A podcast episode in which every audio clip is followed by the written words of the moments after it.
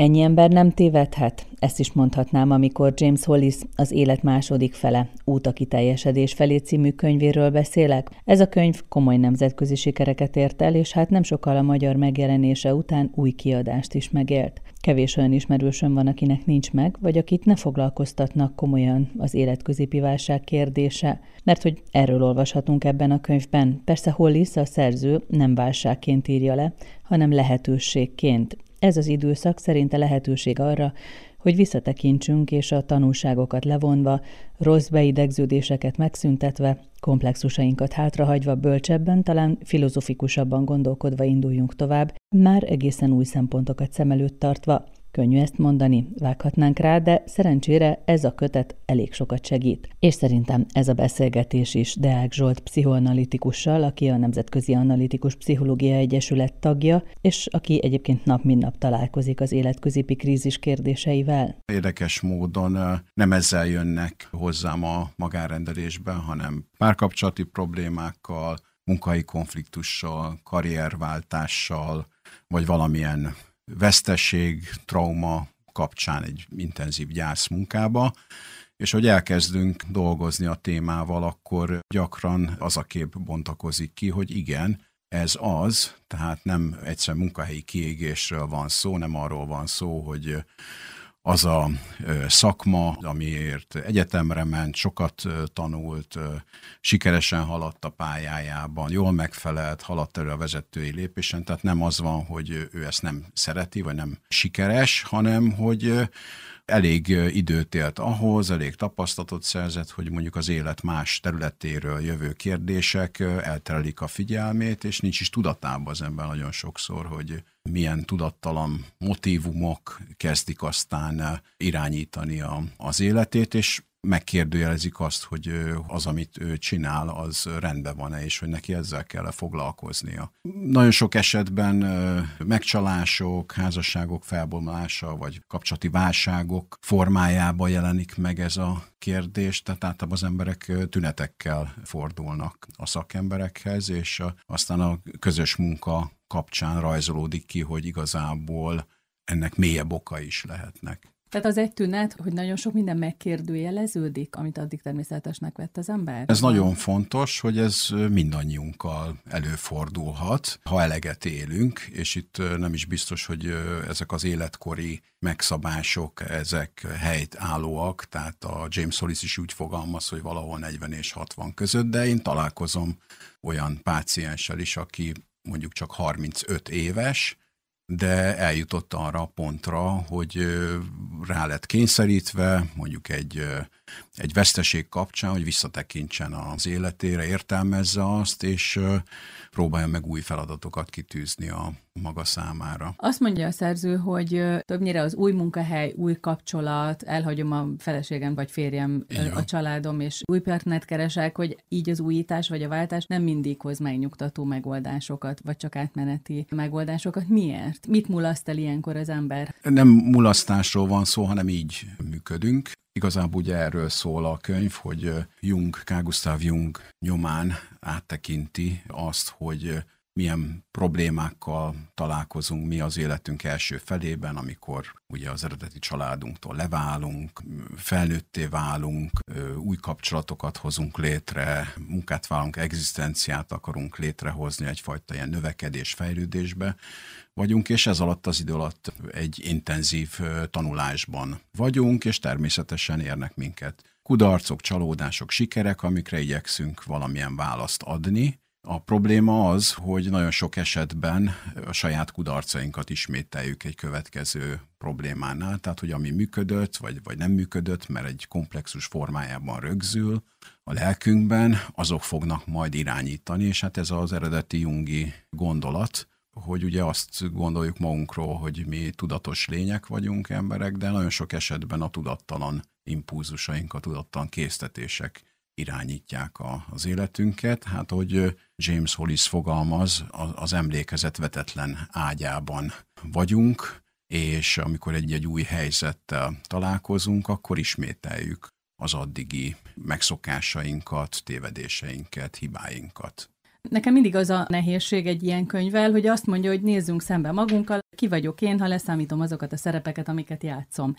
De azt hogyan kell? Ha eddig komplexusaim voltak, valamilyen séma szerint működtem, akkor most ebben a kétségbeesett helyzetben hogyan fogok én tudni szembenézni ezekkel? A könyv népszerűségének véleményem szerint legalább négy oka lehet. Egy ugye a téma, ez valamennyiünket érintő téma. Nekem most azért volt nehéz például olvasni ezt a könyvet, mert nagyon sok esetben, ahogy olvasom, párhuzamosan gondolkodom a saját életemről, hogy én mit rontottam el, én ezt hogyan éltem meg. Tehát, hogy az egyik oka a könyv népszerűségének az, hogy valamennyiünket érintő húsbevágó témával foglalkozik. A másik oka lehet maga a szerző, James Hollis egy kortárs amerikai pszichoanalitikus, aki nagyon jól érti és jól értelmezi Carl Gustav Jung tanításait, és a nagy előnye, ugye Junggal szemben, egyrészt, hogy közelebb van időben hozzánk, kettő, hogy ő nem egy elméleti könyvet ír, hanem egy nagyon gyakorlatias, olvasmányos és praktikus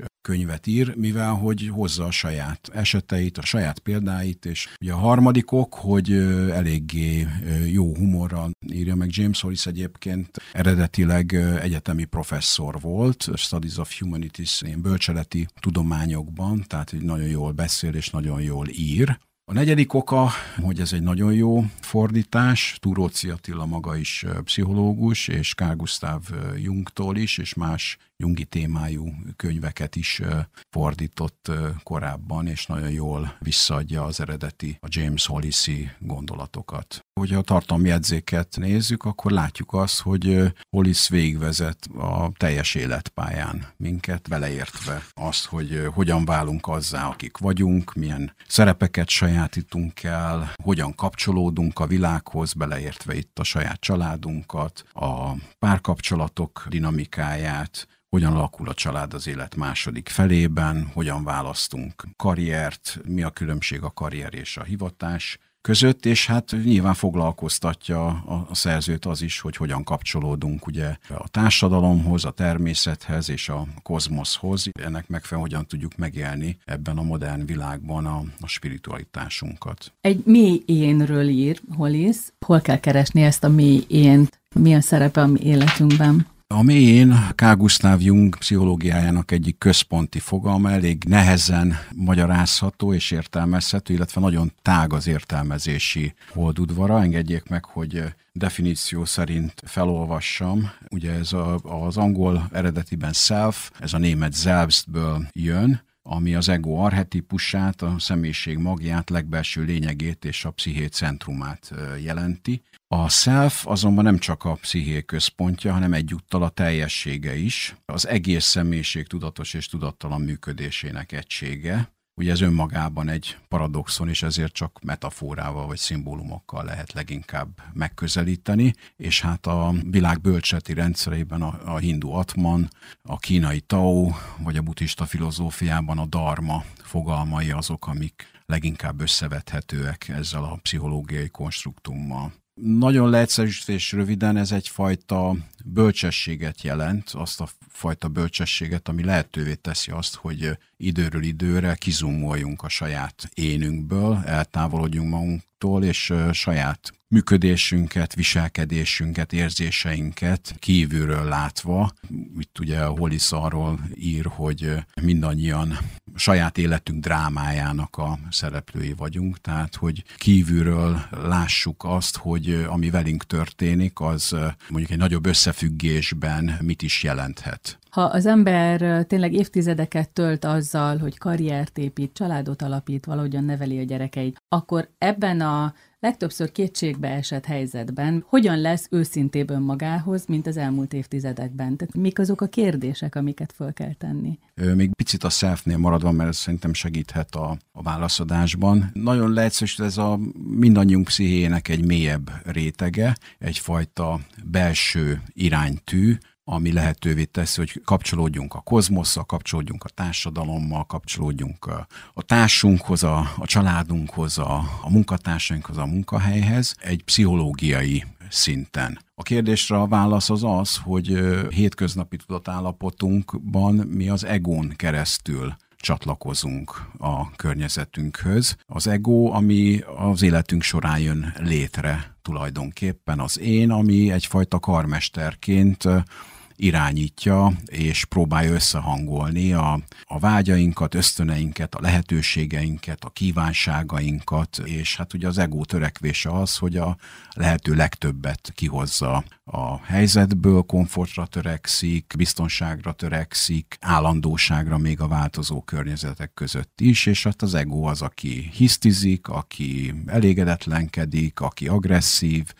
hogyha nem úgy történnek a dolgok, mint ahogy azt elképzelte. Tulajdonképpen ez a vezérfonala Hollis könyvének, hogy életünk folyamán, és különösen ugye a, az életünk második felében, az énnek, az én tudatosságnak, az egónak, és a selfnek, ennek a mély énnek, ennek a egyetemes belső iránytűnek az összeütközése adja a dinamikáját, és tulajdonképpen életközépi válságra. A válság szó az nem minden esetben helytálló, bár nyilván legtöbbször valamilyen vesztesség, valamilyen nem kívánatos esemény, trauma, szeretteink elvesztése, gyerekek felnőnek, elhagyják a családi házat, tehát hogy valami vesztességhez kötődik ez a átmeneti időszak, de ez egyben egy lehetőség is, hogy egy mélyebb megértéshez jussunk, és egyfajta irányváltás következzen be a gondolkodásunkba, és ne azon bosszankodjunk, hogy miért pont velem történik ez, hanem próbáljuk megérteni azt, hogy mi idézte elő ezt a helyzetet, mi az, ami ebben a helyzetben egy tanulás, mi az, ami előre vihet egy ilyen nem kívánatos helyzetben akár. És az, hogyha az emberben a kérdésre megvan a válasz, hogy kinek az életét élem én, ugye ez többször fölvetődik, hogy vajon mennyire követem a szüleim által kijelölt utat, vagy azt a mintát, vagy hogy épp nem úgy akarok élni, ahogy a nők éltek, és akkor menekülőre fogom, és ezt csinálom egész életemben, és észre se veszem. Szóval, ha ez tudatosodik, akkor az már záloga a változásnak? Fontos, de nem elégséges uh-huh. feltétel, és az előző kérdése még visszautalva, hogy hát hogyan kell ezt csinálni, hogy mi az önismeret fejlesztésének útja. Tehát ez nem magától értetődően egyszerű, és ebben a folyamatban nagy segítséget jelenthet, hogyha az embernek van egy társa, egy megértő társa, aki reális visszajelzéseket ad, vagy hogy a pszichológia segítségét, egy szakember segítségét kérni egy ilyen helyzetben. Számos fogalmat újra értelmez Hollis. Például a szerelemről másként ír. Azt mondja, hogy egészen más fogalmunk van a szerelemről, mint aminek valóban föl kellene fognunk. Igen, hát a szerelemről abban a összefüggésben beszél szintén a szerző, hogy ugye a szerelem egy olyan ígéret, egy olyan lehetőség, hogy hogy magától megoldódjanak a dolgok, anélkül, hogy szembe kéne nézni önmagunkkal, szembe kéne nézni a saját kicsinségükkel, problémáinkkal, hibáinkkal, tévedéseinkkel, elrontott életünkkel, és ugye a szerelem azt ígéri, hogy akkor majd jön egy társ, aki, aki az én részem, akivel én tudok kapcsolódni, aki révén megoldódik minden egy csapásra, és ez lehetőség szerint már az első vagy a második randi után következzen be, hogy megtalálom a, az igazit, a jobbik felemet, és innentől kezdve egy csapásra megoldódnak a dolgok. Hát sajnos az élet nem ennyire egyszerű, és Hollis ezt tárgyalja, hogy igazából, amit mi szerelemnek nevezünk, két pszichológiai hatásmechanizmus zajlik, ugye ez a projekció, tehát kivetítjük a vágyainkat, az ideáinkat, az elképzeléseinket, amik nagyon sokszor nem is a mi ideáink, hanem a tömegkultúra által készen legyártott formák, minták, gondolok itt a Barbie babára, meg a Ken babára. A másik hatásmechanizmus pedig az áttéttel, tehát korábbi vonzódásaink és taszításaink kivetítése a másikra. És hát ez egy módosult tudatállapot, amiben jó lenni, tehát eufória, tényleg nem kell foglalkozni a problémákkal, el lehet veszni a másikban, ugye itt írja Hollis is, hogy ugye ez egyfajta halál az énnek, ugye ez az összeolvadás élmény, ami egyébként egy örökemberi igény, és igazából ez egy belső igény, hogy egyé váljunk az univerzummal, egyé váljunk a másikkal, ugye a tantra szimbolikusan használja is, tehát ugye az Istennel való egyesülés az egy férfinő közötti egyesülés és szimbólumaiban jelenik meg. Hogy ne kalandozzunk el nagyon messzire, tehát hogy Hollis pszichológiai értelmezi a, a szerelem jelentését, és ő itt inkább az anomáliákra helyezi a hangsúlyt, tehát nem gondolom azt, hogy annyi költő, annyi zenész és annyi művész hiába valóan igyekezett kifejezni a szerelem csodálatos élményét. Ez egy csodálatos élmény. A probléma az az, hogy nagyon sok esetben a vak szerelem, tehát hogyha ez a szerelem elhatalmasodik rajtunk, elvesztjük a tudatosságunkat, és nagyon sok hülyeséget tudunk csinálni,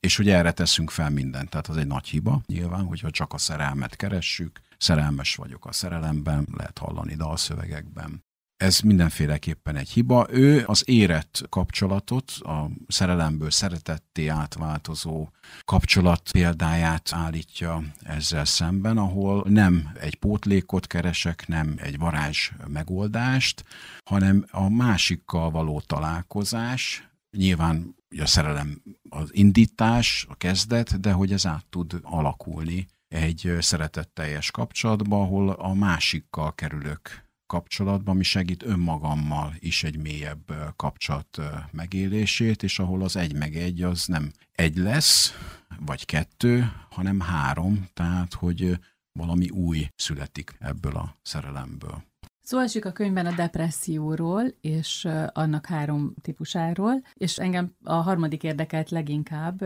hogy azt írja Hollis, hogy nagyon sok veszteség éri az embert ebben az időben, akár csak az, hogy a barátok eltávolodnak, vagy eltűnnek körülöttünk. Szóval, hogy ez egy normális dolog elvileg, hogy ez a depresszió jelentkezik? Igen, talán a hallgatók kedvére érdemes beszélni erről a három különböző fajta depresszió, mert ugye a depresszió az egy ilyen sötét dolog, az egy rossz dolog. Ugye első, igen és ijesztő, és nem szeret az ember benne lenni. Hát a Hollis három típusát különbözteti meg, ami megfelel ugye a klinikusi szakmának is, tehát bizonyos esetekben ez egy kémiai egyensúly hiánya következtében jön létre, például bipoláris betegségnél, ahol indokolt a gyógyszeres kezelés, de hát nyilván mellett a pszichoterápia is segít az élmény feldolgozásban. Másik típusa az valamilyen veszteséghez köthető reaktív depressziónak nevezi Hollis, ami tulajdonképpen a gyász folyamatának feleltethető meg, ami egy természetes folyamat, hiszen hogyha valakivel, valamivel egy erős kötődés alakul ki, akkor nyilván időre van szükség, hogy ez oldásra kerüljön, és hogy ezt a veszteséget fel tudja dolgozni a, a lélek.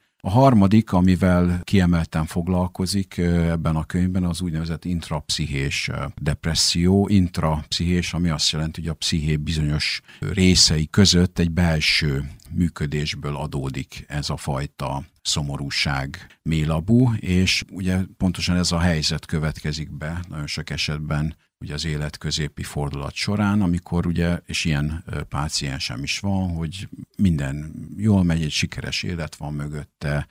boldog családi élet, jó munka, anyagi jólét, mégis van egyfajta belső nyugtalanság, egy zavarodottság, hogy na akkor ennyi, ennyi volt, akkor erről szólt az élet, mi van még, mit lehet tenni, vagy nagyon sokszor el sem jut idáig ezekhez a kérdésekhez, csak egyfajta ilyen szomorúság jön létre, és ez a szomorúság, ez az intrapszichés depressziónak nevezett állapot tulajdonképpen akkor jön létre, amikor ugye a mély én, ez a self, a bennünk működő belső iránytű jelez, hogy hát igen, amit ugye az én elért az életben, nem biztos, hogy neked ez a dolgod, lehet, hogy neked valami más feladatod lenne. Nem olyan régen járt nálam egy fiatalember, aki programozó lett, és sikeres tulajdonképpen külföldi egyetemet végzett, de igazából ő artista szeretne lenni, és hát ugye az ő dilemmája, belső konfliktusa, ez ebből adódik, és emiatt kifejezetten rosszul érzi magát, hogy napi 8 órát kell egy olyan dologgal foglalkozni, amit tud csinálni, meg ebből azért biztos megélhetése van, de szíve mélyén ő valami mást szeretne csinálni, és aztán ahogy beszélgettünk, derült ki, hogy miért is szeretett volna programozó lenni, hát természetesen a szülők tanították, hogy akkor ezzel sok pénzt lehet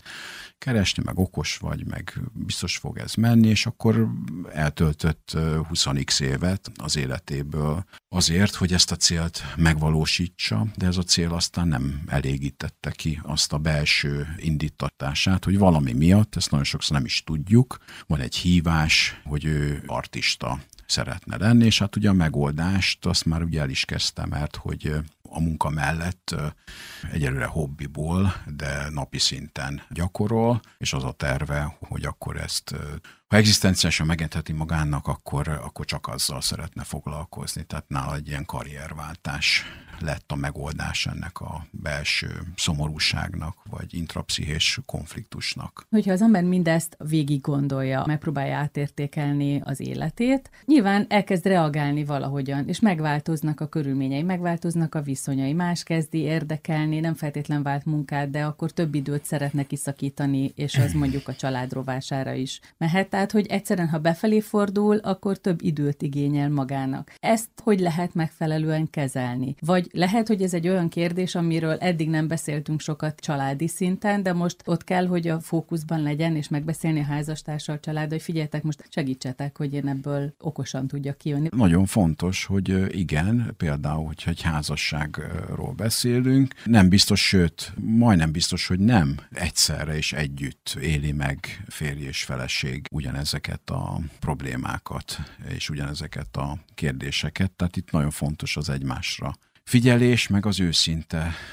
mély beszélgetések, amik segíthetnek megérteni a másikat. A kudarcok tanítanak, vagy maga ugye a depresszió, tehát az is egy tanítás, tehát hogy amit eddig csináltam, az nem biztos, hogy jól, és akkor meg kell vizsgálni ennek az okait, és hát ugye fel kell tenni ezeket a kérdéseket, hogy ezt miért csinálom, ebből mi hasznom, uh-huh. ez vajon miért alakult ki, hogy lehetne ezt valahogy máshogy csinálni, vagy hogyha olyan nagy a bizonytalanságok, érdemes ugye szakemberhez fordulni, és ugye a pszichoterápiában végig feldolgozni az egész életélményt, és szembesülni ugye, ugye Jungi kifejezésével az árnyékunkkal, tehát azokkal nem kívánatos tendenciák, tendenciákkal, élményekkel, traumákkal, amik azért ott a tudattalamban aktívan befolyásolják a megoldásainkat, és ezen keresztül vezet aztán az út a tudattalam mélyebb rétegei irányába. Eleget éltünk már ahhoz, hogy visszatekintsük, és próbáljuk rendezni a sorokat, és próbáljunk értelmet keresni a, az életünkbe, mert hogy az emberi elme így működik, hogy értelmet keres. Tehát amit ugye James Hollis ír, az emberi élet célja nem a boldogság, hanem az értelem. Tehát, hogy a boldogság az ő értelmezésében ugye az az énnek, az ego tudatosságnak a, a funkciója, hogy előállítsa folyamatosan a komfortot, a biztonságot, a az állandóságot, de hogy ez kevés, mert az emberi értelem ezzel nem elégszik meg, és ez a belső iránytű, ez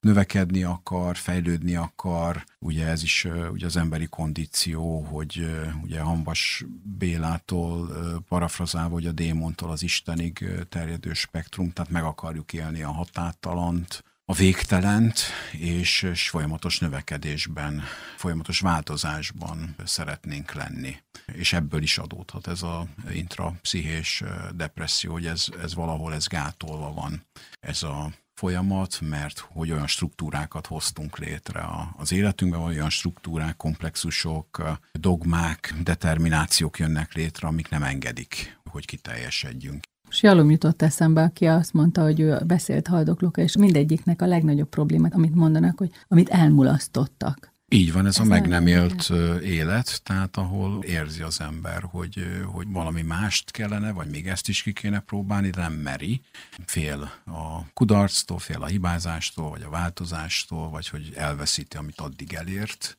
és ezért megreked valahol a, a fejlődésben. De akkor ez az életközépi megállás, akkor ez esélyt ad arra, hogy az ember időben ezt Hát az élet középi átmenet tulajdonképpen ezt a célt szolgálja, hogy, hogy igen, megálljunk egy pillanatra a domtetőn, hátra nézzünk és előre nézzünk, és próbáljuk megválaszolni azokat a létfilozófiai kérdéseket, hogy honnan is jövünk, kik vagyunk, és hová megyünk, és nem azért, mert hogy ez mekkora nagy boldogsággal tölt el bennünket, hanem nem tudjuk nem megválaszolni ezeket a kérdéseket. Tehát, hogy így vagyunk összerakva, sajnos, vagy hála Istennek, hogy folyamatosan jelentést, tehát én inkább a jelentést szót használnám, tehát jelentőséget szeretnénk tulajdonítani a dolgainknak, a, az életünknek, és hogyha ezeket a jelentéseket megtaláljuk, akkor tudunk egy, egy teljes